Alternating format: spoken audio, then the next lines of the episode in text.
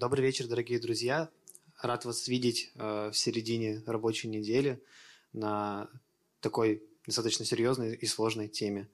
Э, мы продолжаем цикл э, лекций «Пути к миру», который посвящен военным конфликтам Европы нового и новейшего времени.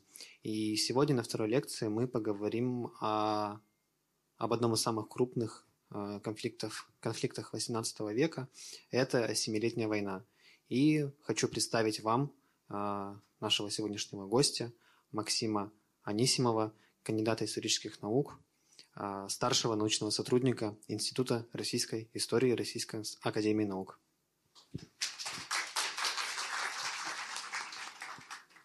Большое спасибо. Рад приветствовать слушателей в столице Урала.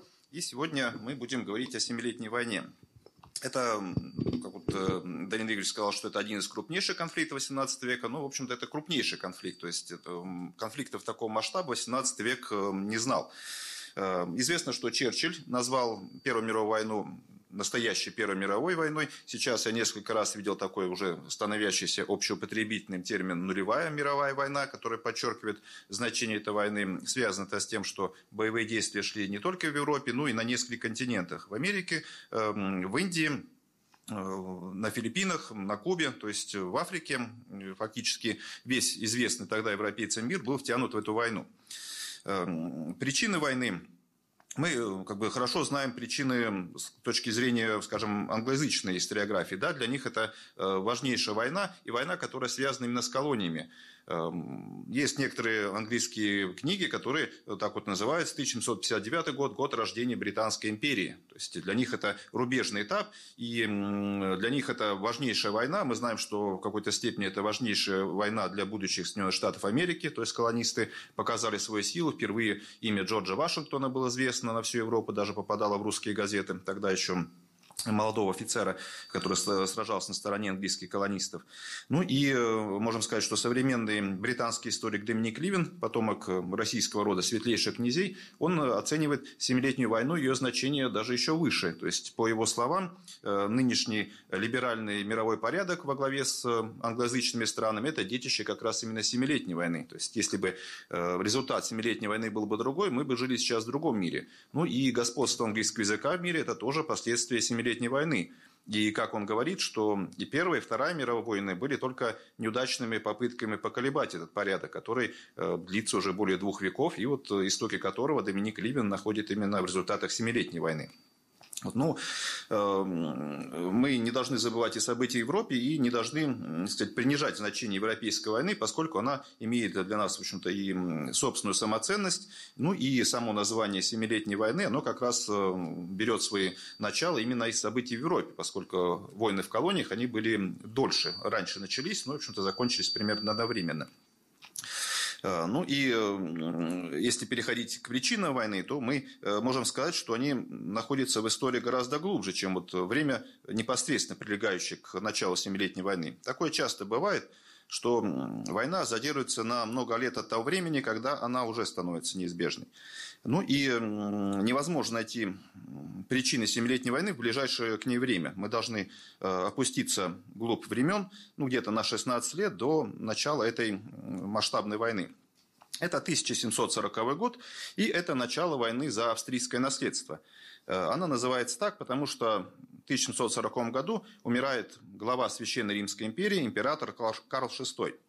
У императора нет сыновей, и это означает, что династия Габсбургов на императорском престоле прервалась. Ну, это, как сказать, дело только Священной Римской империи, но самое важное то, что у самого Карла Габсбурга э, большие наследственные владения.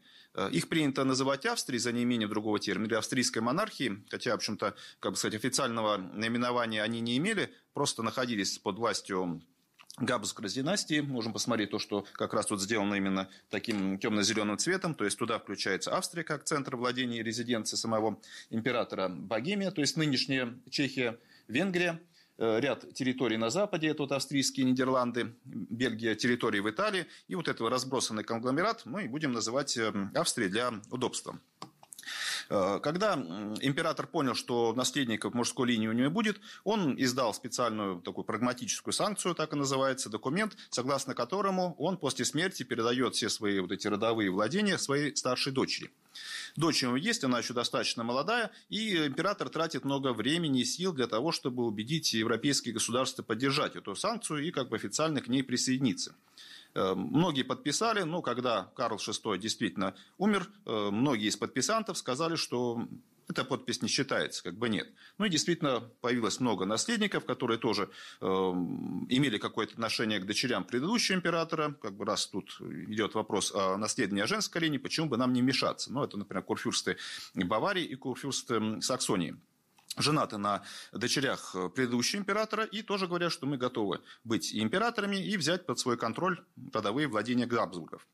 Мария Терезия э, собирает войска, собирает австрийцев, венгров, пытается сражаться, но австрийская армия достаточно слаба. Эм, ее войска теснят ее противники, ну и самым таким тяжелым случаем для эм, Марии Терезии становится то, что против нее выступает прусский король Фридрих II. Это молодой король, он вошел на престол точно так же, как и Мария Терезия в этом же 1740 году, после смерти своего отца. Его отец, получивший прозвище «король-солдат», Фридрих Вильгельм I, э, долгое время собирал свою армию. Он был очень рачительный хозяин, очень экономный, очень заботившийся о своей армии, но, в общем-то, применить в действии армию он не успел, поскольку умер. Пришел к власти молодой сын, и, как он сам пишет в мемуарах Фридрих II, что ему было, в общем-то, интересно, любопытно, но и он хотел оставить свое имя в истории. То есть, как бы, э, он начинает эту войну, и его целью является Силезия.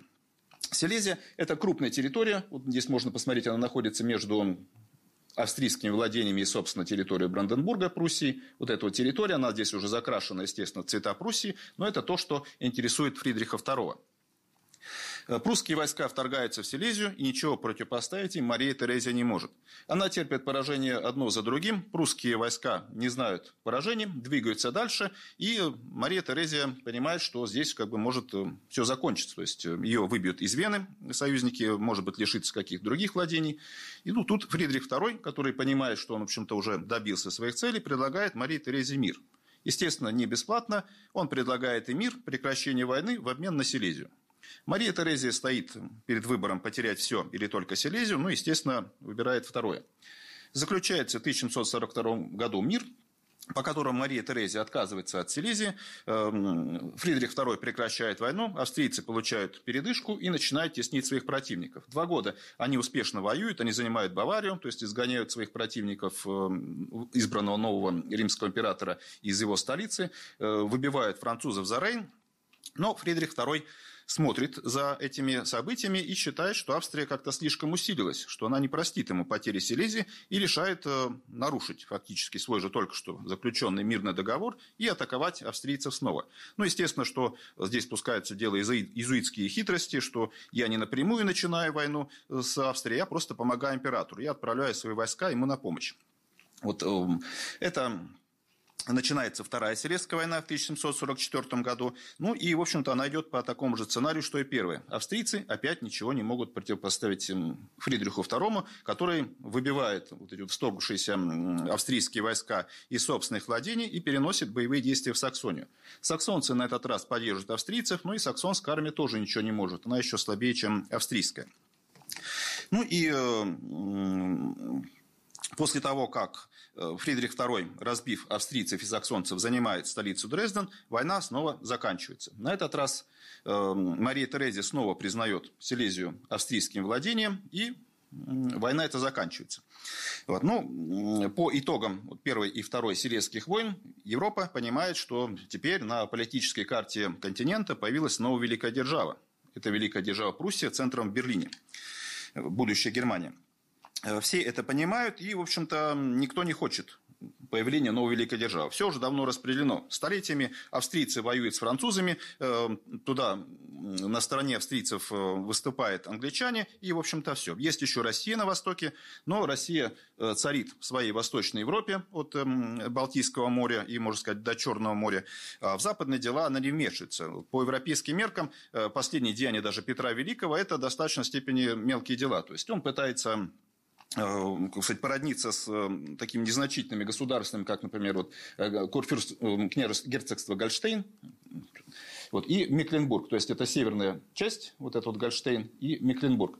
Как известно, за гольштинского герцога он отдает свою дочь Анну, и, в общем-то, плодом этого союза будет будущий император Петр III. В общем-то, так сказать, мероприятие Петра I здесь э, пользы России не принесло. Но за Мекленбургского герцога выдает свою племянницу. Вот, ну, то есть здесь э, Россия находится в стороне, но эта ситуация тоже меняется. В 1741 году в Петербурге в результате переворота на престол приходит Елизавета Петровна. Ее министры, прежде всего назначенный вице-канцлером, опытный дипломат Алексей Петрович Бестужев-Рюмин, эм, сторонник усиления влияния России в европейских делах. Он э, предлагает императрице свой план, как бы свою задачу, чтобы она поставила перед ним стать одной из ведущих держав Европы, ну и, в общем-то, если повезет, арбитром Европы, то есть чтобы все европейские страны обращались к России как вот такому третейскому суде, самому мудрому, самому сильному, ну и самому уважаемому государству. Э, Елизавета Петровне это лестно, и как бы ей нравится, но и одновременно э, Алексей Петрович Бестужев-Рюмин является первым человеком, который обращает внимание на опасное усиление Пруссии. Он пишет многочисленные представления о том, что э, Россия не может терпеть появление новой великой державы в своей зоне влияния. Когда-то Петр Великий держал под контролем Пруссию, то есть она ориентировалась именно на э, политику Петра Великого. Вся Восточная Пруссия была российской зоной влияния, опять же, при Петре. То есть мы знаем, что он победил Швецию, фактически взял ее под контроль. В Польше был э, установлен устраивающий русский король. Ну и, в общем-то, от Балтийского до Черного моря – это зона российских интересов.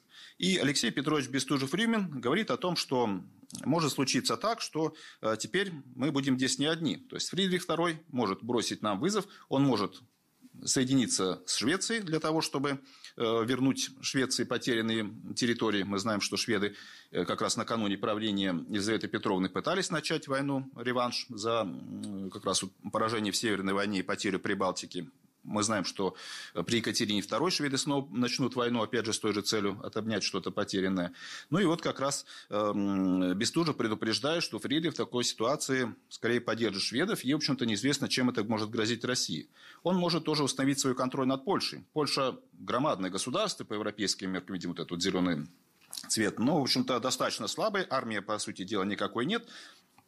Сама Польша находится постоянно вот эта вот магнатская анархия, то есть никто никого не слушает, король власти не имеет. Пока это действительно так, пока мы можем действовать через нашего короля, которого наши войска посадили туда еще при Анне Иоанновне. Но что будет, э, когда Фридрих II посадит туда своего короля и будет э, контролировать Польшу.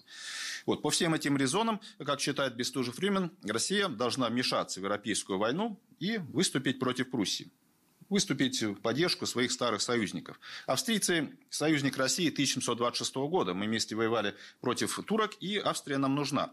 Саксония – совсем недавний союзник. В 1743 году Елизавета Петровна подписывает договор с саксонским корфюрстом, который, видя э, изменения э, настроении в России как бы решает сразу же заручиться поддержкой Елизаветы Петровны. И война, которую Фридрих II переносит на саксонскую территорию, является очень опасной. Саксонский курфюрст будет быстро разбит, и тогда неизвестно, что будет. Мы получим фактический результат, как был в Северной войне, когда Карл XII посадил на польский престол Станислава Лещинского, ну и польские отряды участвовали как раз тоже в войне против России. Целый год Бестужев Рюмин уговаривал императрицу, но она никакого решения не принимала. Только через год, осенью 1745 года, когда становится ясным, что дни Саксонии сочтены, ее столица беззащитна, и вот-вот в ближайшее время прусские войска вступят туда, уже разбив все стоявшие перед ней австрийские и саксонские войска. Э, Елизавета Петровна созывает своих советников и там ставит вопрос о том, будем ли мы воевать с Пруссией для того, чтобы ее остановить. Сановники, ближайшие официальные лица, ее друзья, ее фавориты э, принимают общее согласное решение. Мы готовы выступить против Пруссии. Мы будем выступать под видом помощи Саксонии. Мы отправим ей на помощь корпус. Корпус небольшой, там порядка 12 тысяч человек. Но это только начало. Ну и для того, чтобы не рисковать, Фридриху II сразу сообщают, что Россия выступает против него. Фридрих все понимает. Его дело достаточной степени быстрый. То есть успеть до того, пока русские армии выйдут. Они будут собираться долго. Сейчас э, глубокая осень, начало зимы. Русские могут собраться только весной. Поэтому он спокойно добивает австрийцев, занимает Дрезден и тут же подписывает с ними договор. Он знает, что с Россией ему лучше не связываться, поэтому договор очень такой щадящий по отношению к Саксонии. Он уводит свои войска из Саксонии, ничего у него не требует. Э, точно так же подписывается тот договор, который я уже говорил о мире с Австрией, по которому Мария Терезия второй раз отрекается от Силезии и отдает ее Фридриху II. Э, война заканчивается, но Россия сказать, оружие из рук не убирает. Там уже решили, что Пруссия опасна, ее нужно вернуть в прежнее состояние второразрядного государства. Один из немецких историков сказал такой термин «локализация Пруссии» как задача Елизаветы Петровны. То есть превратить ее из великой державы, которая э, оказывает воздействие на все соседние страны, маленькую страну, которая, ну, как бы сказать, занимается какими-то своими локальными делами по типу Саксонии или там того же Мекленбурга. Вот. Ну и эм, продолжая вот эти конференции, лизаветинские сановники предлагают такую идею. В основном эта идея как раз именно Бестужева-Рюмина. Мы будем ждать любой европейской войны, в которой втянется Пруссия. Да, нам опасно выступать против Пруссии, помимо того, что Фридрих II не знает поражения, его армия уже признается сильнейшей в Европе. Ну и эм, Бестужев Рюмин, играя здесь, может быть, на таких вот э, человеческие чувства Елизаветы Петровны, говорит, что мы не должны выступать в роли захватчика, в роли агрессора. Мы должны только помогать. Пусть никто не знает, что мы хотим уничтожить Пруссию. Пусть это делают наши союзники. Кто-то на них нападет, мы просто окажем помощь. А вот когда война закончится, когда наши союзники победят с нашей помощью, тогда мы выйдем на мирный конгресс и что-нибудь попросим для себя чтобы нам это было. Таким образом, мы будем воевать по чужим знаменем и, в общем-то, за чужие деньги. Бестужев предлагает такую идею. Если кому-то нужны русские войска, то, пожалуйста, как бы мы готовы заключить договоры о том, что вы даете нам субсидии, мы отправляем на помощь русские войска. Вот здесь известна вот эта вот проблема продажности канцлера, которая э, всячески муссируется. Но это, кстати, проблема не его продажности, это проблема его такого выбора. Он был очень хитрый и действительно всех перехитрил, в том числе и историков, которые это изучают. Он, ему предлагают, скажем, прусский король предлагает ему 100 тысяч рублей, это огромная сумма. В год получал же времени 6 тысяч, э, его жалование было такое, а здесь 100 тысяч сразу. Но же времени отказывается, хотя, в общем-то, все знают, что деньги ему нужны. Говорит, да, я как бы э, готов помогать прусскому королю, спасибо большое, но я даже без денег буду помогать. Вот, но в этот же момент он, э, как сказать, настойчиво советует англичанам дать ему взаймы 15 тысяч рублей, поскольку они ему очень нужны, и как бы без них он ничего не сможет сделать, никакого уступок э, англичане не получат. В итоге англичане дают ему деньги и гордятся тем, что они купили Бестужева Рюмина. Ну, как говорил один из эм, иностранных историков русских было легко подкупить, сделать то, что они сами хотели. Это, в общем как раз вот такой классический вариант. Эм, подписав договор на таких достаточно эм, тяжелых условиях для англичан, они радовались тем, что хоть что-то они смогли получить, иначе Бестужев временно шел бы прусаком. Но он не ушел бы никогда, поскольку он уже как бы убедился в том, что прусаки – это враг. Вот. Ну и вот как раз Эм, как вот сам Бестужев говорил, что это такой вот вариант Голландии, она так поступает, то есть сама в войне не участвует, помогает другим, ну и там как бы действует по чужим, и нам нужно тоже так действовать. Вот, эм, в соответствии с этими принятыми решениями в 1746 году, уже после окончания войны, подписывается договор с Австрией, союзный договор. Он направлен и против Турции, и направлен также против Пруссии. И там есть секретная статья, согласно которой э, любое нападение Фридриха II на Россию, Австрию или Польшу будет считаться союзным случаем. То есть страны должны выступить против него. И в таком случае, если Фридрих нарушит мир, э, Мария Терезия отказывается от прежнего договора. То есть она не будет считать себя связанной обязательствами отдать Силезию. То есть она опять снова может предъявить претензии на Силезию.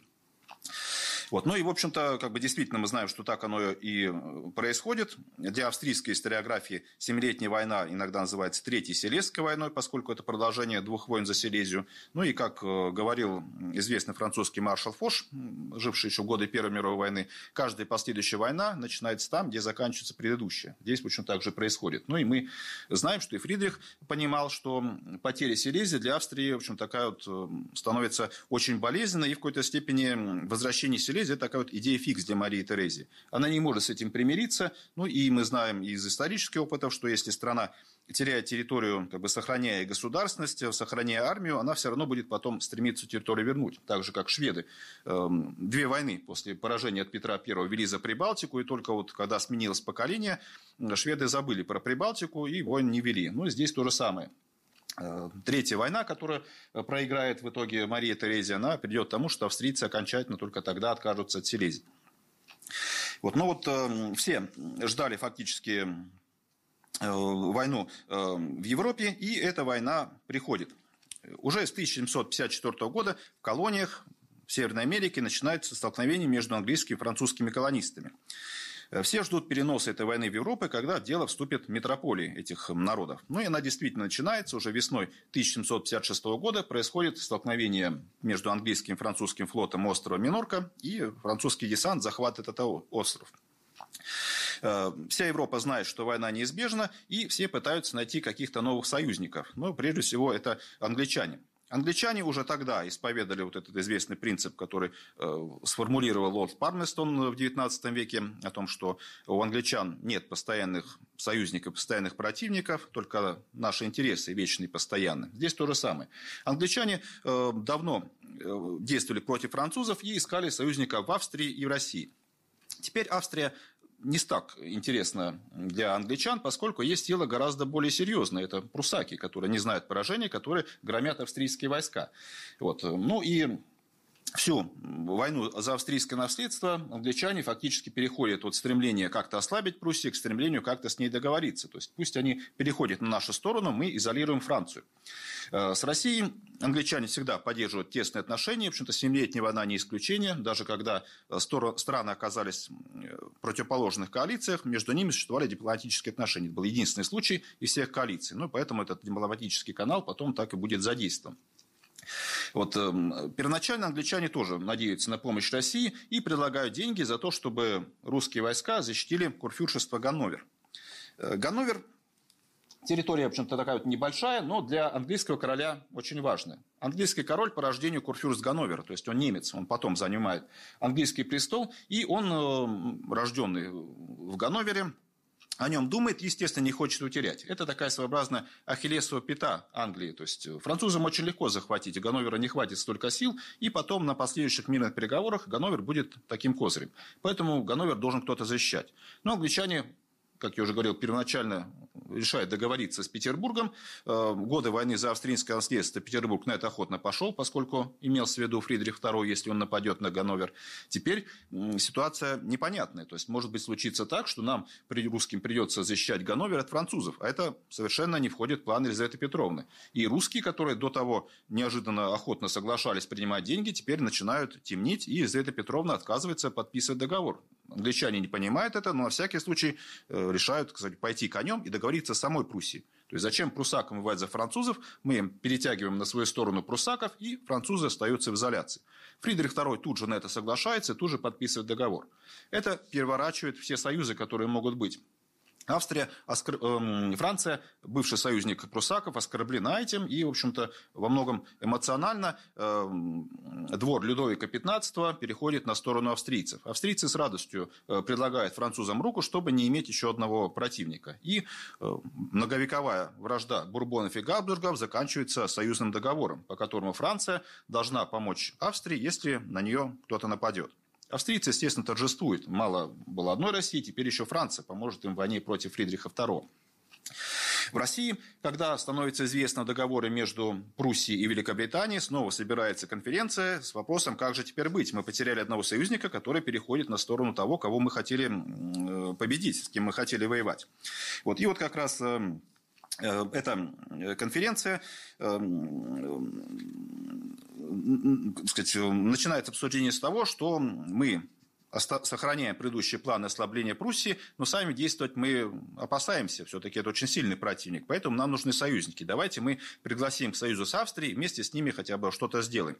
Вот, когда эти документы были опубликованы, они были опубликованы незадолго ну, до гибели Российской империи в 1912 году, потом началась Первая мировая война. В России эти документы как-то так вот прошли публикации их незамеченными. На Западе их не заметили, заметили их только после Второй мировой войны. И когда их начали цитировать, это произвело такую научную научную революцию. То есть оказалось, что прежнее представление западных историк о том, что Россия несчастная жертва войны, которые э, втянули в нее вот э, продажный канцлер Бестужев Рюмин, которая начала воевать только потому, что напали на ее союзника Австрию, как бы так вот превратилась в австрийский хвост. Оказалось не так. Оказалось, что Россия чуть ли не главный поджигатель войны. Даже такое вот провокативное эссе написал Баттерфилд, что Россия – это реальный виновник э, Семилетней войны. Ну, естественно, это э, такое полемическое преувеличение, но мы можем сказать, что да, это один из виновников, и, как бы сказать, интересы России здесь тоже тесно переплетались с интересами других европейских государств. То есть, это не жертва, это один из активных участников боевых действий.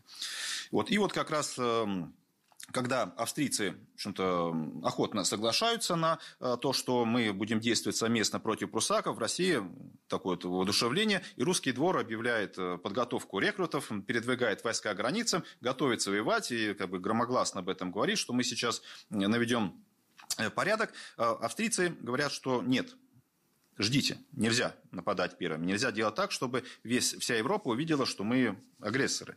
Фридрих II должен напасть первым. А, об этом, кстати, Фридриху тоже говорят, его же, собственно, дипломаты из австрийской столицы, что австрийцы ждут, когда вы нападете первым. Фридрих эм, знает, что война неизбежна, и, в общем-то, в своих эм, совещаниях со своими советниками э, он сам по себе человек очень нетерпеливый, очень такой деятельный, ждать не может. Поэтому он решает, да, я начну эту войну. Эм, когда его министр иностранных дел говорит ему, что, может быть, мы подождем разногласий между вот, э, складывающейся коалицией, что-то будет еще кто-нибудь с кем-то можем договориться. Э, Фридрих II говорит ему, прощайте, господин робкая политика, мы начинаем войну. В своей переписке Фридрих говорит, что э, лучше воевать на чужой территории, чем на своей. Если мы дождемся нападения на свою землю, то тогда нам придется нести все тяготы войны. А так мы переносим войну за наши пределы, пусть страдают другие государства, наше государство сохраняется. Ну и кроме того, лучше нападать тогда, когда враги еще не готовы потому что пока русские собирают войска, пока австрийцы готовятся, если напасть неожиданно, нас какой-то ждет успех.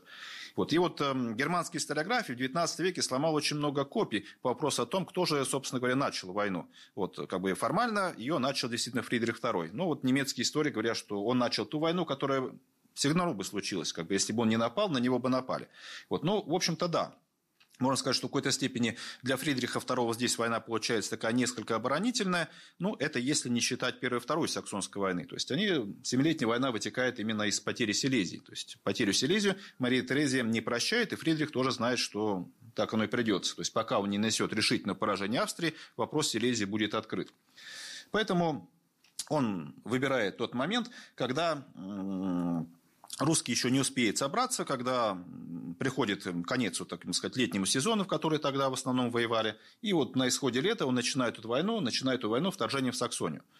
Саксония не присоединилась ни к одному из блоков, как бы как раз много связано с тем, что саксонский первый министр так и не знал, куда обратиться Россия, то есть будет ли она с англичанами и прусаками, будет ли она с австрийцами и французами, и вот эти вот колебания в какой-то степени стоили Саксонии Э, тяжелого вот этого удара. Э, всю войну Саксонию нещадно разоряли, практически э, пол войны Саксония находилась под прусской оккупацией, прусаки не жалели саксонцев, то есть для них это была такая дойная корова, зачем разорять своих, когда можно всегда все вытащить из саксонцев. Вот. Эм, Фридрих II надеется, что война будет быстрой, да, в общем-то, все надеются на это, но война затягивается. Фридрих II легко побеждает эм, слабую саксонскую армию, то есть заставляет ее капитулировать, хотя ее сопротивление э, все же позволяет австрийцам собрать войска и двинуться им на помощь. Ему удается разбить посланную на помощь австрийскую армию, но, в общем-то, на этом все. Его планы не получается реализовать, поскольку он не наносит вторжение в, собственно, австрийские земли. Зато у него есть Саксония, которую можно теперь как бы, использовать как козырь на переговорах, поскольку, как э, и сейчас, и тогда, занятые территории являются таким очень значимым делом для будущего мирного договора. То есть, их можно или оставить за собой, или поменять на что-то другое.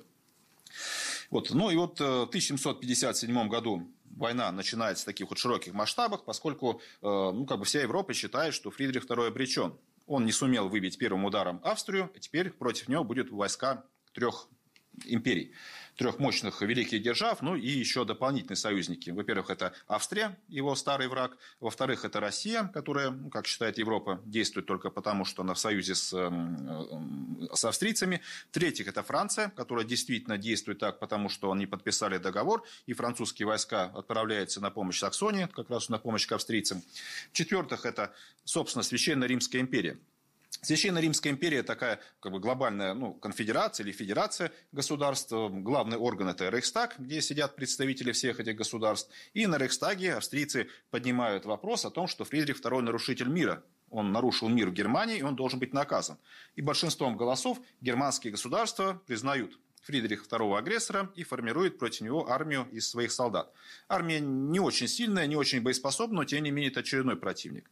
Ну и союзники также предлагают Швеции вмешаться в эту войну, поскольку Швеция тоже когда-то была обижена прусаками как раз в годы Северной войны, когда прусаки были на стороне э, Петра Великого. Ну и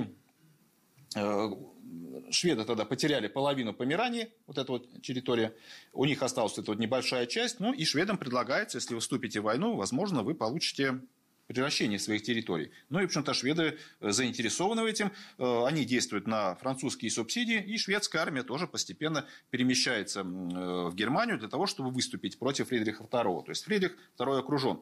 И одновременно, фактически чуть не с четырех сторон, на него начинается наступление. 1757 год. Но Фридрих II э, действует в достаточной степени успешно. Он действительно такой достаточно энергичный и, можно сказать, талантливый полководец. Его портит только вот какое-то некоторое самомнение, э, стремление все сделать быстрее, как бы так вот особо не думая, неумение ждать, неумение пользоваться моментами. Но первоначально Фридрих может записать кампанию 1757 года себе в актив. Он э, вытесняемый со всех сторон э, своими противниками, э, все же успевает метаться вот по своим территориям от Саксонии до Пруссии и наносить им одно поражение с другим. Ему удается разбить австрийцев и отбросить их назад. Ему удается разбить французов, и после этой победы при Росбахе в Саксонии французы больше всю войну не выступают против прусаков. То есть они заняты на Рейне, на своей западной границе, против прусаков они не воюют. В 1757 году русская армия выходит и двигается в Восточную Пруссию. Это очень большая армия, она, как бы сказать, должна с легкостью захватить Э, Восточной Пруссии, вот он, да, появился вот эта территория. Это отдельный такой, можно сказать, анклав очень большой. Он окружен со всех сторон э, территориями польской короны и с коронными землями Бранденбурга не соединяется. Э, войска выступают, действуют в достаточной степени успешно, то есть армия фельдмаршала Апраксина наносит в итоге поражение прусскому корпусу, который прикрывает Восточную Пруссию. Все, казалось, здесь бы решено, но в этот момент Апраксин как известно, разворачивается и уходит обратно. Официальная причина, что нет продовольствия, нет фуража, поэтому воевать не с чем, мы уходим обратно. Но неофициально, естественно, и тогда, и сейчас огромное количество версий. Что же тогда произошло? Вот. Ну, есть точка зрения о том, что Апраксин как раз э, в этот момент узнал о том, что тяжело больна Елизавета Петровна, был приступ. Вот все думали, что Елизавета Петровна, может быть, скончается, что будет дальше, неизвестно. Вот обвиняли Бестужева-Рюмина, это вот потом стало ему обвинение в 1958 году, когда его сняли с поста, что это он отозвал Апраксина. Но вот, судя по э, донесениям голландского посланника из Петербурга, это было дело Петра Шувалова. Петр Шувалов, он был фаворитом императрицы, не занимал никаких государственных постов, но фактически он был как премьер-министр. Он отвечал за всю экономику, за всю артиллерию, это такой очень талантливый талантливый э, человек, который э, предвосхитил очень много различных вот экономических эм, нововведений будущей Европы. Ну и вот он как раз, понимая, что его судьба на волоске, что если императрица умрет, он, в общем-то, никто, вызывает войска верному человеку для того, чтобы они поддержали какие-то его претензии на сохранение власти. Вот, естественно, что э, императрица, как мы знаем, выздоравливает, и Апраксина дает под суд. Суд заканчивается, в общем-то, ничем, поскольку во время допроса Праксин умирает от апоплексического удара. То есть у него инсульт, и вопрос так и остается закрытым. Ну, кстати, допрашивали его как раз именно Шувалову. То есть вряд ли мы знаем э, истинные причины, если Шувалов этим, с этим связаны. Вот. И по итогам 1757 года Фридрих, к удивлению всей Европы, сохраняет все то, что он захватил. Его территории все при нем, Саксония по-прежнему при нем, никто не смог ее отбить. Ну и, в общем-то, Восточная Пруссия возвращается под его контроль. Вот. Э, в этот момент никто мира еще не хочет, поскольку ну, вопросы фактически не решены. Э, это очень такое как бы, обидное поражение для трех держав. Они должны что-то сделать, ну а Фридрих II ждет, когда, в общем-то, можно будет нанести какой-то решительный удар, чтобы кого-то из противника выбить. Начинается 1758 год. Начинается он э, зимней кампании русской армии. Елизавета Петровна знает, что это отступление Праксина, которое похоже на бегство, ущерб и ей репутации лично, и репутации русской армии, поэтому она ставит перед новым командующим фермером задачу во что бы то ни стало эту потерю исправить. Фермер блестяще с этим эм, справляется. Э, в зимний поход в условиях тяжелых э, холодов занесенных равнин, э, недавно прошедшей Оспы, русские войска занимают Восточную Пруссию без боя. Поскольку там нет э, прусского корпуса, он ушел э, прогонять шведов, и поэтому так вот получается, что как-то моментально русские приходят, и э, прусские гарнизоны едва успевают уходить из этих городов, и так вот моментально Восточная Пруссия становится нашей, так вот как бы без боя и без каких-то особых столкновений. И русские удерживают Восточную Пруссию вплоть до конца войны. Ну, известно, что там была организована русская администрация, строили русские церкви для русских офицеров. Елизавета Петровна печатала монеты со своим вот изображением вензелем, как бы орлом прусским, то есть такое двойное. Ну и вот эм, э, в Калининграде э, до сих пор это такое как бы значимое событие. Мы знаем, что аэропорт, скажем, Калининградский назван в честь Елизаветы Петровны именно в честь вот Семилетней войны. То есть, как бы такой... В 1945 году это второе пришествие русских было. А до того русские владели Кенигсбергом еще как раз вот при Елизавете Петровне. Вот. И эм, 1758 году русские и австрийцы снова решают нанести удар по Фридриху II, то есть соединиться где-то в районе Силезии. Русская армия движется прямо на Берлин для того, чтобы нанести отвлекающий удар, но австрийцы э, сражаются в Силезии. Австрийцы в Силезии манят всю войну. То есть они тоже понимают, что если русские как бы уже имеют козырь, они взяли Восточную Пруссию, могут сохранить за собой, могут э, потом на что-то такое важное поменять, то австрийцам предложить нечего. Если им удастся занять Силезию, то тогда фактически задача войны решена. Они удержат ее за собой, они отберут ее Фридриха II.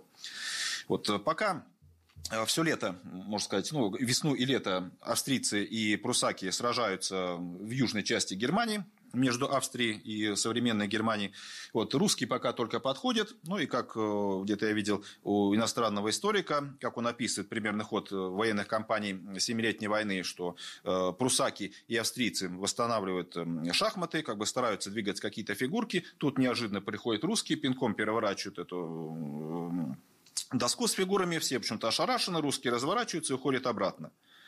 Австрийцы и прусаки опять ставят доску, опять начинают на ней расставлять фигуру. В следующий год все повторяется. Ну, в общем, действительно, образное вот это э, высказывание, ну, в принципе, соответствует. Русские приходят к самому концу. Они идут через всю Польшу и приходят только к концу лета. А осенью уже надо завершать боевые действия. То есть, все уходят на зимние квартиры.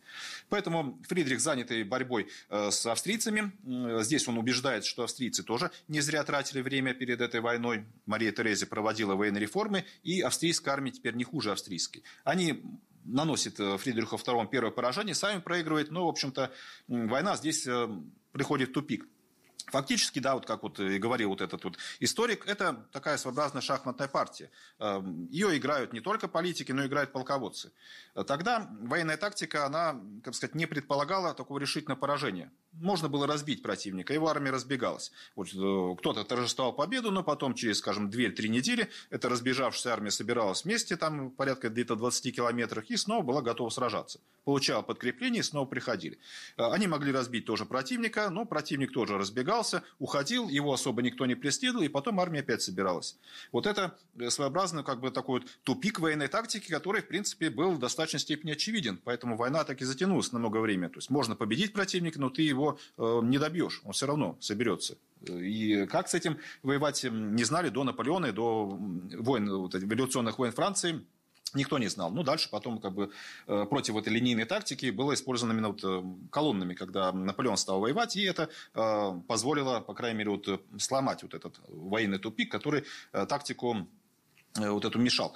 Ну и э, можем сказать, что и тогда были специалисты, скажем, там Морец Саксонский, его высоко ценил наш э, будущий фельдмаршал Прозоровский, и он тоже ссылается в своих мемуарах на него, что он был прав, что надо все-таки преследовать противника и добивать иначе война будет бесконечной. Ну, мы знаем Суворов, участник Семилетней войны, у него тоже такое образное выражение, что недорубленный лес снова вырастает. Он говорит о том, что нужно добивать противника, не дать ему разбегаться. Тогда этого никто не делал, ни прусаки, ни австрийцы, так и происходило.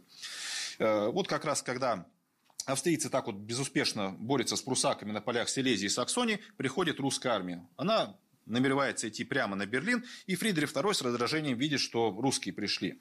Вот. Его главная задача, он сам это, в общем-то, показывает своим солдатам, сам рассказывает, сделать так, чтобы э, русские навсегда запомнили урок, чтобы Россия вышла из войны, ужаснуть русских так, э, что больше никто бы в Петербурге не хотел воевать. Поэтому он спешно берет лучшие части, перебрасывает их вот туда, э, в центральную Германию, где вот сходятся как раз вот красные стрелки, для того, чтобы остановить русских.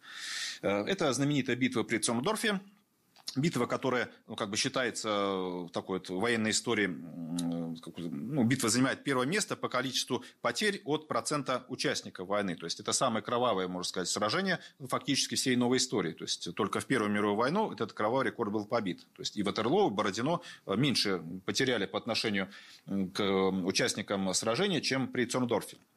Здесь Фридрих II встречает русскую армию и э, настраивает свою армию для того, чтобы она преподала хороший урок. Он даже говорит солдатам, что нужно уничтожить не только там, скажем, птиц, но и все яйца, чтобы они больше не пришли. Он запрещает своим солдатам брать пленных. То есть русские должны быть убиты. Вот, э, кто, э, если спасется, как бы ему самому повезет, но даже никого пленных не брать. Русские знают, что такой приказ есть, они знают, что их ждет. Поэтому война такая вот, э, вот это сражение при Цундорфе является ну, таким действительно памятником силы русского солдата. Э, фактически в первые минуты боя командование теряет связь с солдатами, солдаты делают, в общем-то, все, что угодно, но солдаты не бегут. Это изумляет Фридриха II, который не понимает, как такое возможно. Все армии бегут. Все солдаты должны бежать, когда нет командования, когда твой полк разбит, когда вся линия фронта, которая стояли, солдаты рухнули, но русские не бегут. Вот, они не бегут даже от э, знаменитой прусской кавалерии. Прусская кавалерия – это машина. То есть Фридрих II сам заботился. Э, и когда, скажем, прусаки начинали атаку конную, они должны были двигаться именно как кони ноздря в ноздрю. То есть это была не то, что вот казачья лава, когда все толпой идут, именно такая вот э, железная лавина. Вот и только потом, когда вот эта вот мощная лавина кавалерии сбивала войска противника, Фридрих разрешал ну, как бы сражаться там как угодно, то есть вступать в поединки или еще что-то такое. Ну, здесь нужно было нанести такой удар. Командуют э, прусской кавалерии очень хорошие полководцы, но даже это не помогает прусакам. Э, русские войска, потеряв управление, понимают, что на них катится эта лава, но тоже не бегут, пытаются создать какие-то небольшие кучки и отстреливаются. Вот это задерживает эм, удар прусской кавалерии, и в итоге Сражение окончательно теряет управление, то есть Фридрих II тоже не может ничего сделать своими э, солдатами. Они находят э, казну одного из русских корпусов, как бы разбирают ее, бегают с этими деньгами по полю, как э, свидетельствуют русские мемористы. Русские солдаты находят свои маркетанские лавки и, в общем, там же на месте перепиваются. Вот, э, как говорят наши мемористы, цепляют на себя э, полотенца, как бы показывая, что они офицеры, поскольку у офицера был такой знак шарф, то есть был повязанный, и вот бегают и везде командуют. Офицеры, которые пытаются собрать их, сталкиваются с тем, что их чуть самих не убивают. Э, то же самое русские мемористы пишут, что вот как бы я собрал этих пьяных, пытался э, как бы что-то с ним сделать, пойдемте лучше повоюем. Что-то они вроде согласились, пошли за мной, я обернулся, никого нет. Ну, слава богу, избавил меня Бог от этих пьяных. Вот, эм, армия и та, и другая армия, в общем-то, превращается в такую анархию, но потом к вечеру все приходит в свои места, то есть возвращаются командующие, которые берут э, под свое начало этих солдат, и на следующий день армия снова готова сражаться, но уже э, никто сражаться не хочет. После вялой перестрелки русские уходят в порядке, наблюдаемые со стороны Фридриха II. В какой-то степени иногда у нас говорят, что Церндорф – это победа русских, но все-таки это э, правильно говорить, что это ничья и наши, и солдаты, и прусские солдаты удержали свою часть э, боя, там как бы за протяжении э, самого сражения не, не, неоднократно менялись местами. Но, в общем-то, это такая вот тактическая победа Фридриха II. Он заставил русских отступить. Вот, э, его друзья, его, в общем-то, конфиденты, с которыми он общался, которые тоже писали дневники, мемуары, говорили, что сам Фридрих тоже был потрясен. То есть он не ждал такого. Известной вот эта вот фраза, которую он сказал, ну, как бы не, с, ну, кстати, не для того, чтобы польстить русским, а скорее такой со злостью, что русского мало застрелить, надо еще толкнуть, чтобы он упал. То есть это невозможно. Вот, ну, для него был просто такой ответ, что вот если бы я сразу дал русским уйти, они бы убежали. А так получилось, что я прижал к реке, ну, вот они потому и подрались. Поэтому, как бы, ничего страшного здесь нет. Ну, да, как бы русские солдаты, конечно, молодцы, но я бы победил, если бы там не было такого. Вот, э, ну, вот эм, э, в 1858 году война заканчивается, в общем-то, тем же что и в 1957 году, за исключением Восточной Пруссии. То есть Фридрих потерял только Восточную Пруссию, австрийцы так тоже ничего не смогли сделать.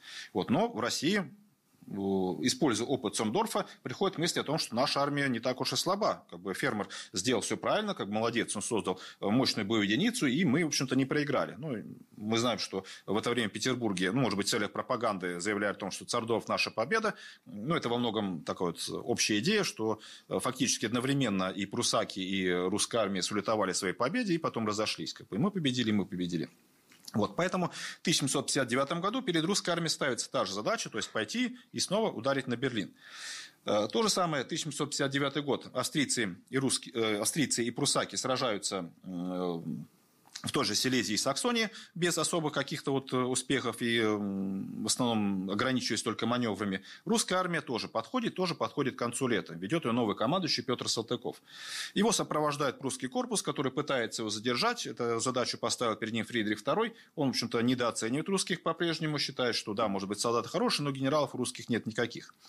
Вот. Ну и в итоге видя о том, что фактически прусский корпус становится эскортом для русской армии, то есть опоздал, в общем-то в Польше уже русская армия выступила, поэтому просто идет и боится напасть. Он меняет командующего, отправляет туда своего любимца, и задача его ясна, то есть дать любой ценой бой. Он считает, что этот генерал справится, но генерал не справляется. Салтыков разбивает его в сражении у Пальцига, не можно сказать, что сражение у Пальцига самое малоизвестное из сражений русской армии, три очень известных, которые оканчиваются на Дорф. Гросс-Егерсдорф в Восточной Пруссии, Цорндорф и потом Кунерсдорф. Ну, вот Пальцек между ними.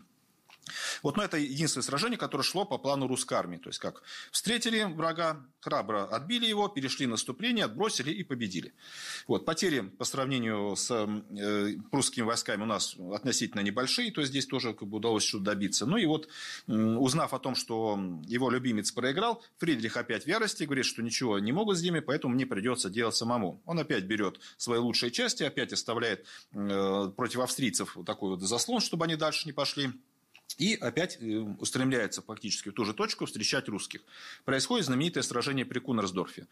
Э, сражение при Кунерсдорфе проходит по тем же предыдущим лекалам. То есть прусаки нападают, русские защищаются. Русские солдаты, если он занял позицию, его как бы никто с этого места не сбросит. Фридрих II видит э, слабости позиции, как бы решает атаковать один из флангов, где стоит как раз вот такой как бы неопытный русский корпус, и ему удается захватить эту территорию, то есть разбить этот корпус, отбросить его, и его генералы говорят, что в принципе может быть достаточно, как бы он уже победил, э, занял вот эту позицию, и как бы в аналах истории ему запишут победу. Но Фридрих тоже приходит для того, чтобы там э, по очкам побеждать, ему нужна именно уничтожение русской армии, хоть кто-то должен подписать с ним договор.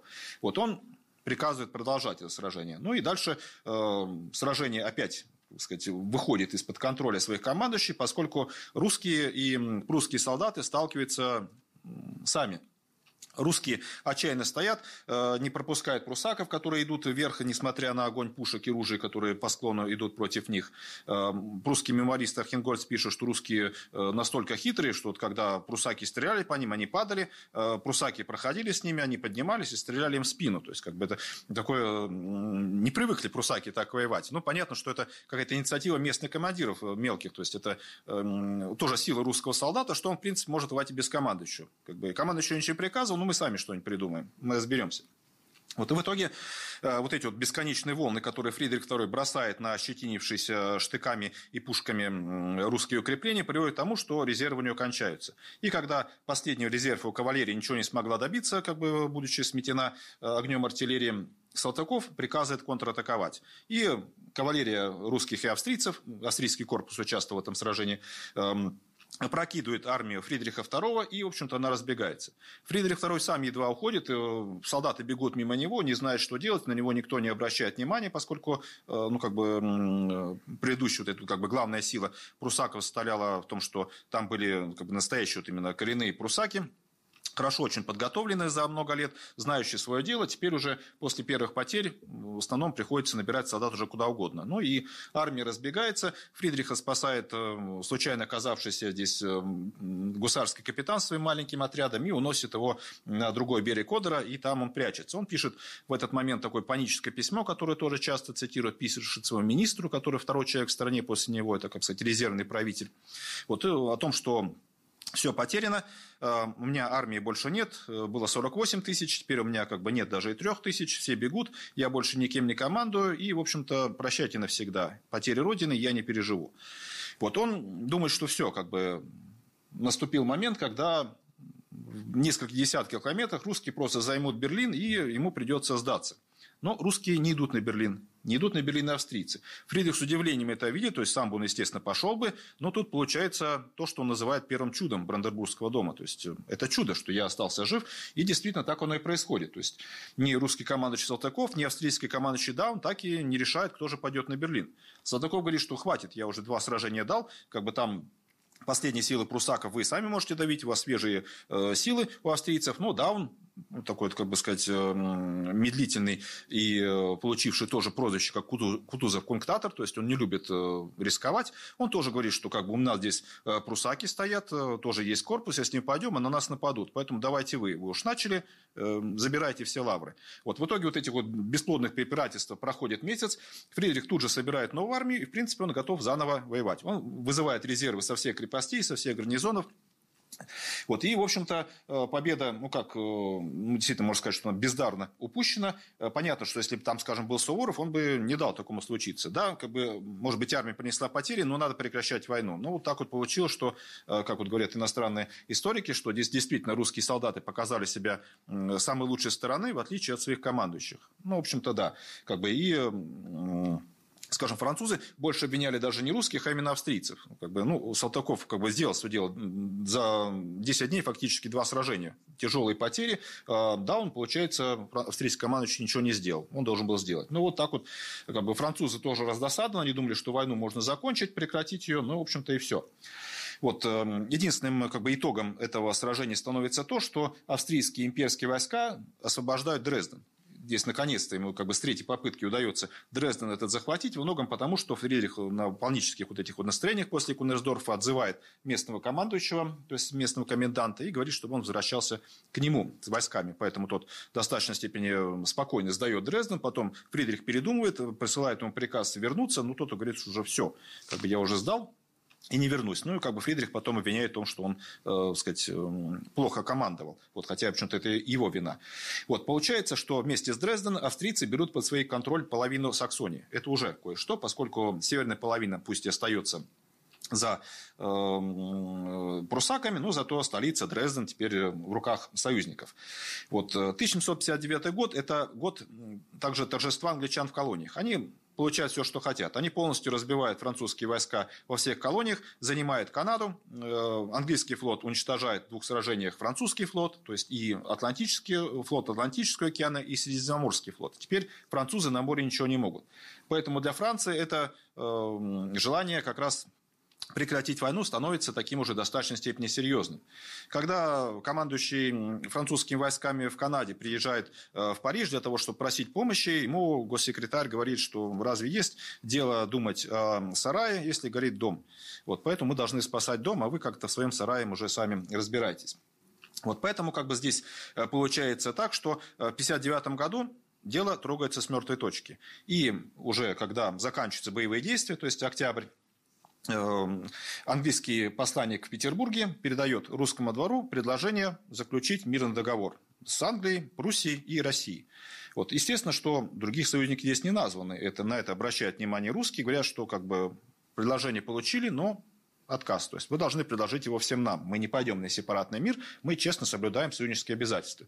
Через месяц общее предложение к союзникам делается впервые. То есть это ноябрь 1959 года, когда английская и французская сторона, английская и прусская сторона делают предложение такой антипрусской коалиции о начале мирных переговоров.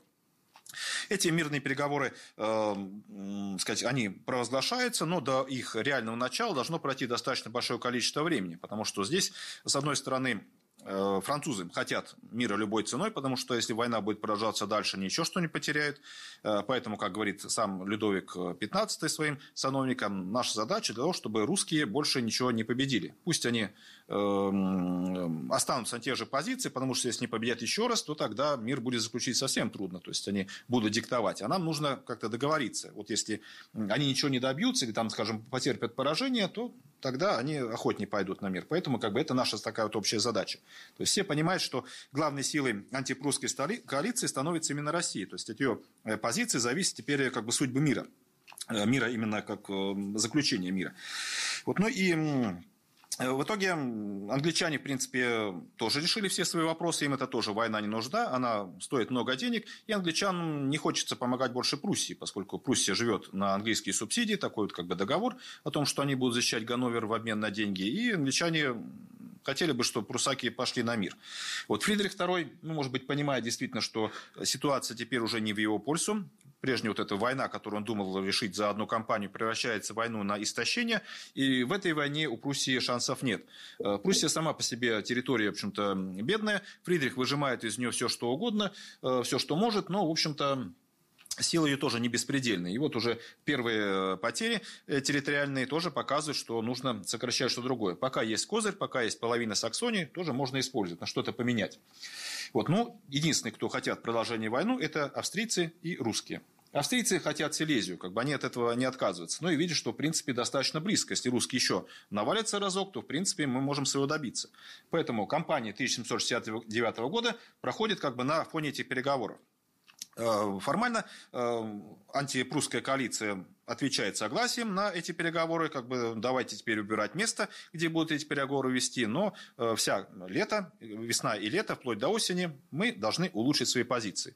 И именно об этом получают указания русские генералы. То есть, вероятно, война будет заканчиваться, поэтому нужно нести решительный удар и как бы добиться самых прочных позиций для того, чтобы заключить последующий мир. В итоге, э, после таких вот э, ну, практически годовых разного рода э, препирательств, стороны решают, что Конгресс, который будет завершать Семилетнюю войну, будет проходить в городе Аугсбурге. Туда будут приглашены все участники войны и, может быть, кто-то другой. Ну и вот камнем преткновения становится вопрос о приглашении императора Священной Римской империи, который теперь является мужем Марии Терезии. Это Франц I император вот э, он, э, как сказать, рассматривается прусаками как вот такая вот австрийская креатура, и, в общем-то, прусаки говорят, что они с императором не воюют, эм, поэтому приглашать его не нужно. Австрийцы обижаются, поскольку это муж их государыни, и эм, где-то как раз вот именно э, да, в 60-м году э, австрийцы издают такую, так сказать, своеобразную ноту, что мы не пустим в Аугсбург прусских и английских представителей, если там не будет представителей нашего императора, австрийского императора, э, императора Священской, Священной Римской империи Франца I. Вот. Но это, можно сказать, какая-то такая, может быть, даже фатальная ошибка Австрии, что э, они сами затянули вот из-за такого, ну, можно сказать, такого незначительного происшествия подписания мирного договора, поскольку все пошло дальше совсем не так, как они рассчитывали. Все поменялось, и все э, привело к тому, что они получили вообще ничего. Вот. Ну и Э, кампании 1760 года боевые действия продолжаются. Ну и тоже, можно сказать, такой показательный пример, э, когда э, поступает это мирное предложение, французский король говорит, что он выступает за перемирие. Давайте, пока будут переговоры, прекратим войну. Ну, понятно, что французы там выгодно. Они терпят поражение в Европе, то есть они ничего не могут сделать против Ганноверской армии, которая так вот, ну, просто держит за счет прусской помощи. Ну и колонии все потеряли. Австрия говорит, что нет, не нужно. Ну и, в общем-то, Елизавета Петровна поддержит это и говорит о том, что да, если мы подпишем перемирие, то Фридрих II усилится. Мы знаем, что это такой мироломный и вероломный правитель, поэтому он обязательно нападет на кого-то из нас, и война закончится не так, как мы хотим. Поэтому мы войну должны продолжать. Ну и понятно, что э, в эту войну нужно нести такой как бы решительный удар. Вот, снова отправляется русская армия, снова отправляется к Силезии, на этот раз ее очередной новый командующий Александр Бутурлин. И в эту войну Фридрих, э, в эту кампанию этого года Фридрих уже понимает, что русскими лучше не связываться. Поэтому он не нападает на русских. А сами русские тоже не нападают ни на кого. Фридрих э, переграждает путь к Берлину, русские стоят и, в общем-то, отходят обратно. У Турлина не хватает ну, как-то решительности или, может быть, просто боится, поскольку все до того сражения русские давали именно в оборонительных позициях, то есть, когда не надо ни на кого нападать, мы вот защищаемся. Ну, Фридрих, вероятно, тоже понимает, поэтому на русских не нападает, ну и вот э, не пускает их никуда. В итоге, так вот, э, проходив по э, Силезии практически все лето, русская армия возвращается обратно на зимние квартиры в Польшу. Единственным известным, как бы у нас вот широко рекламируем деянием русской армии в 1760 году становится захват Берлина. Вот, э, захват Берлина это такая чисто пропагандистская акция, то есть показать, что мы еще сильны. Ну и кроме того, нужно было смывать э, такой некоторый позор из-за того, что русские войска так и не смогли взять Кальберг. Э, это уже была вторая попытка взятия Кальберга. Кальберг – это город на где вот все стрелки соединяются, на севере Германии это крупный прусский порт и крепость. Русская армия пыталась еще в 1958 году его взять, но, в общем-то, ничего не смогла, не было осадных орудий. Теперь подготовились, пришел флот, который высадил десант, но этот десант был разбит неожиданно появившимся маленьким прусским корпусом. Вот э, в панике побросали все пушки, э, чуть не там потонули при посадке на суда и ушли, в общем-то, с позором. Поэтому э, как бы так вот формировал, что теперь мы знаем, как мы отомстить, мы захватим Берлин. Фридриха в Берлине нет, он сражается в Саксонии, и поэтому, как бы сказать, эм, выпадает шанс захватить Берлин хотя бы на короткое время, но показать всем, что мы это тоже можем делать. Австрийцы захватывали Берлин до того, э, в общем, тоже таким вот э, быстрым налетами уходили, но теперь мы тоже будем действовать. Вот, ну, можно сказать, что это была такая масштабная операция, она, в общем-то, тоже не сразу вся пошла гладко, поскольку гарнизоны, прикрывавшие Берлин корпус, сопротивлялись. И только вот когда подошли новые силы, тогда корпус э, предпочел отойти от Берлина, и Берлин сдался. Берлин не имел укреплений таких вот мощных, то есть это не было крепостью, но тем не менее, в общем-то, постараться тоже пришлось. Русские занимают э, Берлин, берут контрибуцию, освобождают пленных, э, возвращают захваченные знамена, разрушают там мануфактуры, которые работали на оборону, и, в общем-то, уходят при известии о том, что Фридрих II возвращается своей основной армии освобождать. Вот это, ну, как бы понятно, что такой, скорее, даже, ну, сказать, грабительский набег, но, тем не менее, э, французские дипломаты пишут из России, что вот это взятие Берлина придало русским совсем несносный тон, то есть они совсем возгордились, как бы, и теперь с ними договориться еще сложнее. Ну, действительно, э, пропаганда наша использовала это на все сто, что мы э, взяли Берлин, как бы Фридрих II теперь знает, что значит русские войска. Ну и, кстати, Ломоносов в 1961 году он тоже писал такую торжественную оду, к юбилею вошествия на престол Елизаветы Петровны, тоже там Тышпрея, хитрая рука, и там что-то еще, э, Тышпрея, хитрая рука, ну, как там, спросите своего кумира, что может русская рука, то есть, как бы, чтобы Берлин запомнил. Вот, в итоге 1760 года, в принципе, все остается, опять же, на своих местах, за исключением небольшого успеха австрийцев. Австрийцы занимают Глац. Глац – это э, крепость и небольшое графство на границе Силезии. И всегда в своих планах э, австрийцы считали, что они должны занять Силезию и графство Глац. Вот, поэтому кампания 60-го года не заканчивается так, как хотят в Петербурге. В общем-то, это тоже всех обескуражит, поскольку фактически бесплодно проходили и, в общем-то, ничего не добились. Взятие Берлина, ну, может быть, такое просто моральное значение, но, в общем-то, ничего. В итоге э, соглашается на Аугсбург и соглашаются как раз вот э, приехать э, дипломаты. Дипломаты уже стороны выбраны. Нашей стороны это был самый опытный тогдашний дипломат. Он был курлянец, немец, граф Герман Карл Кейзерлинг. Это был главный специалист по германским делам, то есть он прекрасно знал законы Германской империи был очень умным дипломатом, ну и, в общем-то, самым опытным. То есть, э, лучшего действительно трудно было найти. Ну и вот в качестве его помощника туда направлялся Иван Григорьевич Чернышов. Это доверенное лицо императрицы, как бы, можно сказать, такое государево око следить за этим. Это э, русский человек, который выполнял особое поручение императрицы. Вот он возглавляет, им приписан определенный штат посланников, э, дипломатов, которые входят в это самое посольство, и они уже готовы приехать. То есть они фактически приехали первым, поскольку э, Россия надеется, что теперь, э, когда мы взяли Берлин и сохраняем Восточную Пруссию, мы можем это делать. Кампания 1761 года, она начинается с того, что Фридрих опять э, занимает оборонительные позиции. Русские командующие получают указ о том, что эта кампания наконец должна стать последней. Она действительно для русских становится таковой, что нужно идти нападать и как бы Фридриха II добивать. Ну, то же самое происходит, что и в предыдущие годы. Армия русская ходит, ходит и уходит обратно. Никаких сражений крупных нет. Фридрих II здесь тоже понимает, что у него сил практически никак не осталось. Он тоже старается не сражаться, и последнее крупное сражение он дает в 1760 году, дает его как раз вот битва при Таргау, э, сражение фактически за Саксонию, вот, э, когда ему удается нанести э, после очень тяжелой борьбы, когда он уже сам думал, что проиграл, когда австрийцы уже готовы были торжествовать победу, когда австрийский командующий да, он уже отправляет э, донесение о том, что он победил, и как бы разрешает себя увести с поля боя, поскольку он был в этот момент ранен на перевязку, здесь все меняется, как бы приходит корпус, который как бы несколько задержался на поле боя прусский, и захватывает самую важную батарею, и прусаки побеждают. Поэтому э, Северную Саксонию Фридрих сохраняет за собой. В 1961 году нет никаких особых сражений, э, поскольку никто уже не хочет рисковать. И мы знаем даже позицию русского двора, что мы в предыдущих э, кампаниях такую сказать, мировую славу, в общем-то, великую себе приобрели, поэтому никакой ненужной осечки здесь быть не должно. Если мы что-то проиграем, как сказать, мы ухудшим свои позиции. Поэтому лучше уж действительно не ввязываться никуда. Мы ходим и ходим. Ну, поэтому так вот и получается. Единственное, э, что опять э, вызывает такое некоторое э, печаль и раздражение и у французов, и у остальных, то, что ничего не удается добиться. Ну вот к концу года неожиданно появляются успехи. В октябре 1760 года австрийский генерал Лаудон неожиданным штурмом захватывает э, крепость Шведниц. Шведниц – это Южная Силезия, то есть захватом этой крепости э, Лаудон оставляет за собой на зиму половину Силезии. Это то, что хотят как раз австрийцы. Вторая половина остается за прусаками, но это уже кое-что.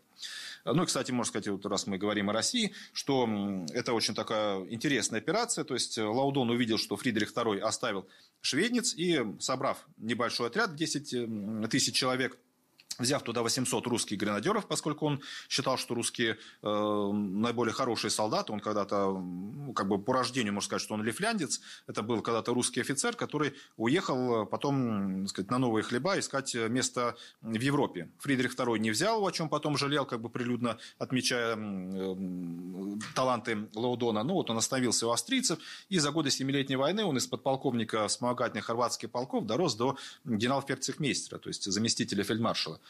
Он с этим небольшим отрядом, без пушек, подходит ночью к этой крепости, и просто по заранее условленное время они начинают штурм э, его солдаты, русские гренадеры, и захватывают Шведниц после вот этого ночного боя. Эм, э, Мария Терезия которая знает уже последствия боя, вызывает себе русского дипломата, русского посла и говорит, что как бы ничего хорошего без русских, как бы здесь опять без вас не обошлось. Она просит поздравить Елизавету Петровну. Вот, ну и всех, всю Европу поражает то, что как бы и Лаудон об этом сообщает, что когда город был взят, разгоряченный боем австрийцы бросились грабить. Русские стали на стены и стали охранять город и смотреть, что там происходит. Поэтому, когда сам генерал Лаудон вошел в город, его как бы встретил русский гарнизон, который как бы отдал ему честь и сказал, что как бы город наш, вот мы охраняем. Вот э, это всех удивляет, поскольку русских воспринимали как варваров, э, что они куда более дикие, чем австрийцы. Здесь получилось как бы наоборот. То есть здесь русская армия стала образцом для всех остальных войск. Хотя, в общем-то, изначально э, ну, русских и боялись. Действительно, как бы вот первый поход русский в Восточной Пруссии, он знавался такими достаточно серьезными эксцессами, которые, ну, в основном творили и регулярные части, то есть и калмыки, и казаки. Вот э, взят э, шведниц, значит, э, за австрийцами остается половина Силезии, помимо Глаца. Ну и в самом конце, в декабре 1761 года, 5 декабря, то есть фактически за 20 дней до смерти Елизаветы Петровны, русский генерал Румянцев захватывает, наконец, Кальберг. Падение Кальберга означает очень важное для русских изменение. То есть теперь русские получают базу, и не нужно уходить в Польшу. Теперь все припасы можно перевозить морем, поскольку у прусаков никогда не было флота, никто не помешает. И следующей весной, буквально через несколько месяцев, мы можем нанести удар по самому Берлину. Это также удушевляет шведов, они тоже начинают вот как раз зимнее наступление и вторгаются в Мекленбург, то есть здесь занимает его. Фридрих II понимает, что как бы все, э, его э, офицер, будущий вот э, автор Семилетней войны Архенгольц, пишет, что план Фридриха II на кампанию 62 года остался тайной. Скорее всего, его просто не было. Он пишет своему министру о том, что он будет ждать только до середины февраля.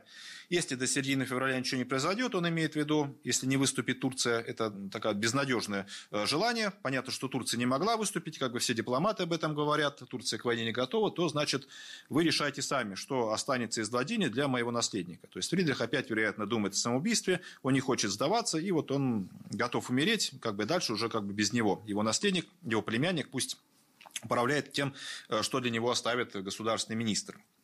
Но происходит то, что, в общем-то, всем известно. Второе чудо Бранденбургского дома. Умирает Елизавета Петровна. Ситуация меняется кардинально. Вот, есть известные такие ну, сказать, споры о том, какова же роль личности в истории, но здесь роль личности в истории наиболее характерна. То есть эм, приходит к власти новый император, и война заканчивается совсем не так, как она должна была быть. Мы знаем, что Петр III, э, он был поклонником Фридриха II, он, э, как вот его называли французские дипломаты, он до сих пор остается истым немцем, никогда не будет ничем иным. То есть тот э, мировоззрение, которое он сформировал еще, кстати, ребенком, будучи наследником престола в Киле, Гаштейн-Готопским герцогом, он так и сохранил его, будучи российским императором. Вот для него Россия была таким вот как бы мощной гири, которую можно было бросить ради, ради его родового куфюршества Ляля Гаштейна на какие-то весы. Поэтому для того, чтобы помочь своему Гольштейну отвоевать те земли, которые э, у них отняли датчане в годы Северной войны, он готов был использовать всю силу России. Поэтому ему война эта не нужна. Во-первых, он очень любит Фридриха II, он говорил Понятовскому, что вот представьте, как бы, как я несчастен, вот вы европейцы, вы меня поймете. Вот, э, если бы меня не увезли из Киля, я уже, может быть, был бы генералом, может быть, Фридрих II уже назначил меня командовать полком, а я здесь э, сижу в этой э, стране, он там сказал слово, которое русский переводчик три точки поставил, ну, то есть ЗАС и дальше там троеточие. Вот это удивляло Понятовского, то есть ты э, фактически правитель будущей огромной империи, а тебя интересует то, чтобы тебя не сделали там командиром полка какого-то прусака. Вот. Ну и э, Фридрих II тоже знал, он вел с ним переписку с Петром III, и вот, э, как сказать, э, такой забавный эпизод, что в своих письмах Фридрих II постоянно повышал в звании э, Петра III. Вот. И в итоге он там, по-моему, до генерала дошел, да, и вот как бы Фридрих II писал, что это он повышает его не просто так, а потому что он видит воинские таланты в письмах, и он как бы этого заслужит. И Петр III этому верил и как бы очень гордился, что вот он действительно теперь генерал прусский, и вот как бы это мечта всей жизни была. Ну, действительно, так и было. Вот, загадка Петра Третьего, это вот, э, был ли он, скажем там, глупым или сумасшедшим? Ну, вот, как говорил о нем Понятовский, он был не глуп, но безумен. Вот э, такая фраза. Ну, действительно, это был умный человек и достаточно, сказать, хорошо, э, логично действовал и думал, и как раз э, ставил просто во главу угла свой Гольштейн-Гатор городовая мечта, как бы отец умер, не добившись этого, значит, он должен это сделать, выполнить волю отца и отнять э, принадлежавший когда-то его предкам Шлезвиг. Для этого э, нужно формировать новую русскую армию под командованием самого лучшего из генералов, то есть того же Румянцева, который взял Кальберг, и пусть Румянцев отвоюет эту территорию. Вот, одновременно Фридрих, э, э, Петр III понимает, что вот эта семилетняя война не нужна, и, в общем-то, лучше, чтобы она прекратилась, поскольку Фридрих II обещает ему помощь. Если только прекратится война, конечно, я помогу отвоевать э, Шлезвиг у Дании. Поэтому Петр III выступает 9 февраля с таким как бы широковещательным заявлением, что для того, чтобы прекратить кровопролитие в Европе, он выходит из войны, он подписывает сепаратный мир с Фридрихом II. Вот. Ну, естественно, что как бы иногда вот есть апологеты, их достаточно много. Люди любят, когда вот кого-то ругают, вот я буду его защищать и как сказать, сумею его обелить. Но, в общем, здесь вот э, такая идея не пройдет, что Петр III миротворец, поскольку э, апологеты эти ну, либо не знают, либо, ну, может быть, просто действительно не упоминают о том, что одновременно, чтобы прекратить Семилетнюю войну, э, Петр III отдал такое как бы секретное распоряжение русскому посланнику в Константинополе, в Турции, чтобы Турция двинулась против австрийцев. Если турки нападут на Австрию, то тогда Австрия окажется между двух огней, и тогда она быстрее пойдет на мир. То есть, прекращая одну войну, он хотел начать другую. Причем эта война была бы, скорее, куда более кровавая, поскольку здесь сталкиваются два мира. Потому что и такая восточная война, то есть и европейцев и турок, она всегда такая более кровавая. Вот. Ну и как бы, задача дипломата русского сказать, что мы с австрийцами не союзники. Если вы нападете, то мы останемся в стороне. Э, русский дипломат здесь является Обрезков – Обрезков, э, вероятно, как бы и понимает истинные интересы, и кроме того, канцлер Воронцов пытается как-то смягчить вот это повеление и пишет ему, что надо делать все очень-очень осторожно, поскольку это очень опасное дело. Если австрийцы узнают о том, что мы отказываем от союза, как бы это ущерб императору, то есть все будут считать, что он как бы нарушитель союзов и бесчестный человек, поэтому нужно сделать аккуратно. В итоге Обрезков протягивает э, вот эти вот переговоры до самого свержения Петра III. Ну, а когда уже э, приходит к власти Екатерина II, Обрезков э, заявляет туркам, что как бы да, было предыдущее э, вот это повеление, но теперь как бы все вернулось обратно и ничего больше такого не будет. Ну и, кстати, первое распоряжение, когда э, императрица Екатерина входит на престол, как бы на следующее утро она отправляет два рескрипты э, в иностранные миссии. Первый – это в Берлин, где находится посланник, э, который был до того в Дании, поскольку с Данией отношения портятся, он уже заранее оттуда уехал, чтобы не уезжать во время войны. И ему сообщается о том, что все распоряжения против Дании отменяются, и с Данией мы будем хранить мир. И второе распоряжение, подписанное в этот день, это Обрезкова о том, что как бы все распоряжения подталкивания Австрии к войне, э, Турции к войне против Австрии, они тоже отменяются. Вот в итоге Петр III свергнут. Ну, вот э, тоже известный момент, что Фридрих II предупреждал его, что, как сказать, нужно быть очень осторожным, поскольку вы действуете так неосторожно, что может быть все что угодно. Но Петр III ему так вот, ну, может быть, даже с улыбкой, наверное, так вот весело отвечал ему в письмах, что как бы не волнуйтесь, я знаю, как управлять этими русскими, как бы от них ничего страшного нет, если вы их знаете.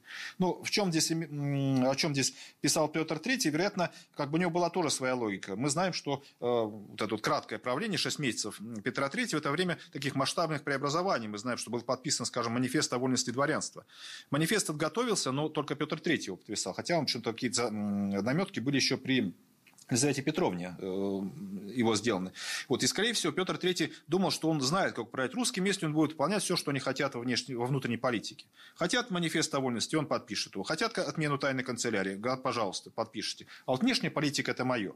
И здесь он русских недооценил. То есть, во многом э, русские, да, были довольны. Мы знаем мемуары Болотова, что он там чуть не скакал от восторга, когда Петр III написал, что теперь можно подать в отставку, не надо служить, теперь ну, как бы можно уехать и вот э, не рисковать жизнью, поскольку Болотов был офицер, что все были в восторге, и там огромное количество народу уволилось из армии, наконец-то можно было освободиться. За это, естественно, его бы не стали свергать, но вот внешняя политика, да, получалось, что прекращают одну войну. даже вот э, известны э, сказать, такие свидетельства поляков, которые были в это время э, в русском лагере, что русские э, таким вот ну, сказать, что были очень опечалены и с таким неприязнью встретили вот эти вот известия, что теперь им нужно действовать против австрийцев, поскольку Петр III сказал, что русский корпус Чернышова должен прийти теперь на помощь Вильяму II завершить войну, что надо быстрее наказать австрийцев. В итоге в 1762 году воинская кампания, э, военная кампания 1762 года проходила тоже без крупных сражений, но тем не менее э, войскам Фридриха II удалось Э, вытеснить австрийцев из э, Силезии, снова взять Шведниц после долгой-долгой осады. И, в общем-то, в руках у австрийцев остался только Глац. И по-прежнему половина Саксонии оставалась за прусаками, другая половина оставалась за э, австрийцами, ну, в общем за антипрусской коалицией. Вот русский корпус, который был передан Фридриху II, так и не принял участие в военных действиях, опять же, поскольку Петр III был вовремя свергнут, и как раз накануне сражения, где русские уже должны были участвовать, прискакал курьер, который сообщил генералу Чернышову о том, что царство теперь Екатерина II, и она отзывает корпус обратно в Россию. Ну, как известно, Фридрих, э, генерал Чернышов тут поставил в этом известно Фридриха II, тут говорил остаться еще до утра. То есть вы здесь постоите, сражаться не будете, ну, просто сделайте вид, что вы с нами. И так действительно русский корпус стоял, против него стоял австрийский корпус, который не знал, что русские не будут выступать, поэтому так он все сражение простоял, когда Фридрих II опрокинул и центр, и другой край, и, в общем-то, поэтому австрийцы проиграли. А так вот как бы даже вот есть э, такое интересное свидетельство, эм, когда э, русские узнали, что вот теперь э, им придется сражаться с австрийцами против своих вот ближайших союзников, ну, казалось бы, такое вот отношение, ну, военным, особенно профессионалам, тем же солдатам, им как бы все равно. Приказала государь или государыня, и они сражаются. Приказали с этими, сражаются с этим. Но вот здесь другого не было. То есть они говорят, и даже вот такой, вот иногда русского солдата называют великий немой, потому что он не оставил мемуаров, в отличие от русских солдат. Русские неграмотные, есть только песни. А вот а здесь поляки перейдут прямо прямую речь. И видно, что это говорил русский, сказал, что как, бы, как же так теперь, что матушки нашей покойной сестра, э, государыня австрийская, давала нам мясо, хлеба хорошего, а мы теперь будем ее людей убивать. Не дай этого Бог. Но вот Бог действительно не дал. То есть так получилось, что русские и австрийцы не сражались друг с другом уходят туда. Екатерина э, возвращает эти войска, и перед ней тоже стоит вопрос, что же теперь делать э, с Семилетней войной. Вот она собирает своих советников. Эти советники говорят, что как бы хорошо бы мы участвовали в мирном конгрессе, то есть надо добиться того, это как бы такая наша главная цель, что мы тоже участвуем в разделе судеб Европы. Вот. Но Екатерина почему-то делает иначе. Она возвращает корпус, хотя пишет тому же э, Салтакову, командующий русской армией, что, как бы сказать, может быть, даст Бог несчастный этот мир переменить, что начнем опять войну. Э, она сообщает о том, что если на уходящий корпус генерала Чернышова прусаки нападут, то тогда мы начинаем войну заново. Ну, Фридрих, естественно, не стал делать глупости, поэтому корпус вернулся, и русские тоже вернулись. Мирно сдали Восточную Пруссию, эм, вывели оттуда войска, и, в общем-то, мир дальше был заключен без России. Естественно, уже не на том конгрессе, который планировался, поскольку Россия из него фактически вышла, а он был заключен на двух отдельных эм, конгрессах. Э, ну, даже, можно сказать, не конгрессах, а местах переговоров. Первый был в Париже между англичанами и французами, потом окончательно был подписан в замке Фонтенбло мир в основном о колониях. Французская колониальная империя исчезла, то есть первая вот эта французская колония Канада перешла в руки англичан. Другие территории тоже были переданы англичанами. В общем, здесь можно сказать, что англичане в это время установили контроль над Индией. Там еще оставались французские фактории, но, в общем-то, их судьба тоже была предрешена. То есть соперников в Индии у англичан уже не было. Вот, эм, и второй мир был подписан в замке Губертусбург. Это замок в Саксонии, замок э, саксонского курфюрста. Он находится, на равном расстоянии от Лейпцига и от Дрездена, от городов, которые занимали в Саксонии прусаки и австрийцы. По этому миру ситуация возвращалась к состоянию на начало войны, то есть никаких территориальных изменений не предполагалось, все как было, так и оставалось. Австрийцы возвращали прусакам Глац, ну а в обмен на это э, Фридрих II освобождал оставшуюся часть Саксонии. Вот Саксония была главной жертвой, ну, в общем-то, трудно говорить Европе, кто, собственно, победил в этой войне. Э, с одной стороны, Россия не потерпела поражение, но и не победила. Австрийцы не выиграли и не проиграли. Пруссия ну, Пруссия, можно да, сказать, что в какой-то степени э, оказалась в числе победителей, поскольку ее противники не получили того, что не хотели. Пруссия сохранила себя как великую державу. Вот Пруссия не потеряла никаких территорий. Но еще как бы за несколько лет до окончания войны э, Фридрих II писал в письмах э, своему другу генералу э, о том, что как бы, если война это закончится, если я переживу эту войну, я больше никогда не начну никакой другой войны. Как бы, с меня хватит. То есть я больше сражаться не буду. Как бы, я сыт по горло этой войной, и, в общем-то, лишь бы только ее закончить, лишь бы сохранить мою страну. Ну, так вот и остается. Вот. Ну и такие вот глобальные последствия этой семилетней войны, они, во-первых, э, показывают, э, как бы сказать, такую вот э, бесполезность той тогдашней тактики, когда ни одно государство не может нанести поражение другому. То есть армии ходят друг за другом, наносят друг другу поражение, как бы записывают себе в актив, гордятся этим, но потом начинают все сначала.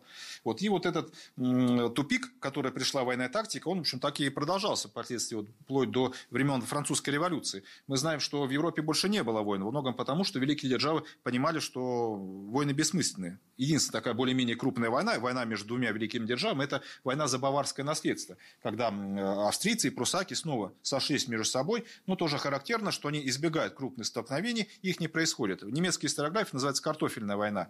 А, то есть солдаты в основном заняты выкапыванием картофеля. Они ходят по полям, едят ее и не сражаются.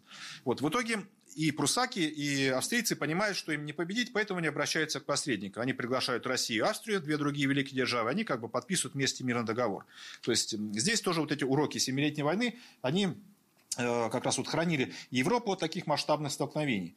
Ну и вот такая тоже особенность, что обычно, когда э, мировая система находится в кризисе, собирается какой-то конгресс, который определяет новую систему международных отношений. Здесь этого конгресса нет, но система, по сути дела, она сложилась. Вот, и как э, отмечали, ну, прежде всего, англоязычные авторы, что именно в этот момент, после Семилетней войны, в Европе рождается так называемая пентархия.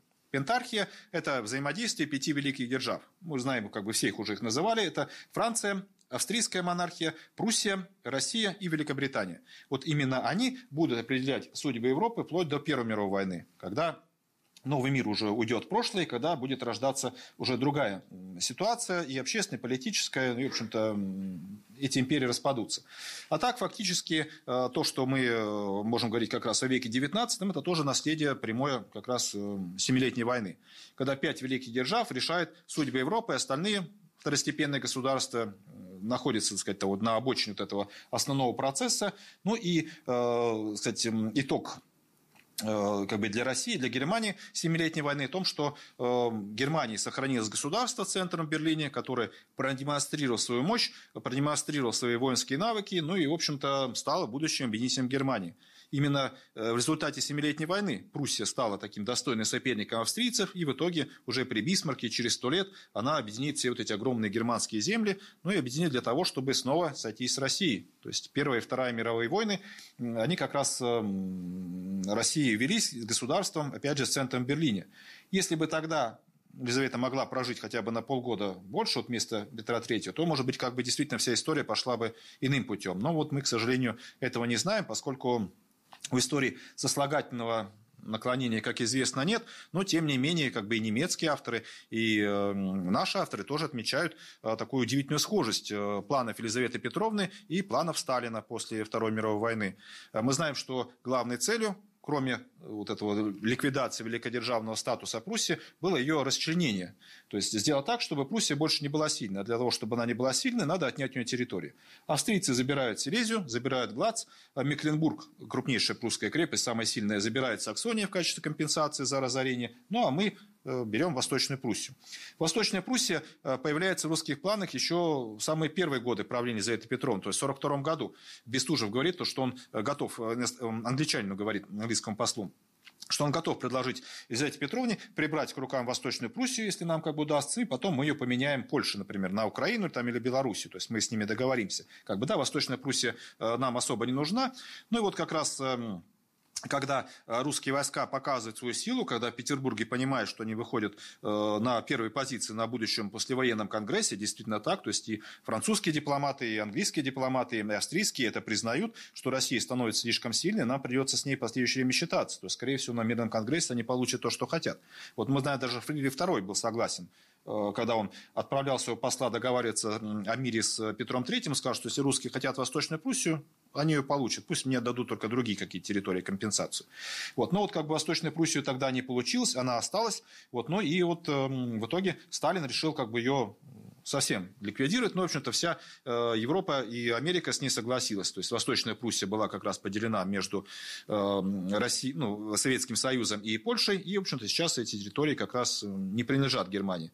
Вот. Но и во многом вот это вот э, расчленение Пруссии, которое было э, предложено именно тогда, было реализовано только вот после Второй мировой войны. Как раз то же самое с целью ослабления Германии, чтобы больше никогда как бы хватит нам двух мировых войн, вот которых действительно могло бы не быть, если бы Пруссию сумели тогда добить. И действительно Бестужев был прав, когда говорил, что если мы не сможем завершить это сражение, эту войну победой, то получится, что в центре Европы будет мощное государство, которое вытеснит нас, и с которым как бы придется считаться, которое будет претендовать на те же зоны влияния, что и мы, и мы потом еще об этом пожалеем, что мы не смогли его сделать. Ну, в общем-то, действительно так, то есть, как бы сами, можно сказать, что и немецкие историки говорят о том, что в какой-то степени даже вот, Первая и Вторая мировая войны, э, войны между э, русскими и немцами, это как раз вот продолжение тоже Семилетней войны.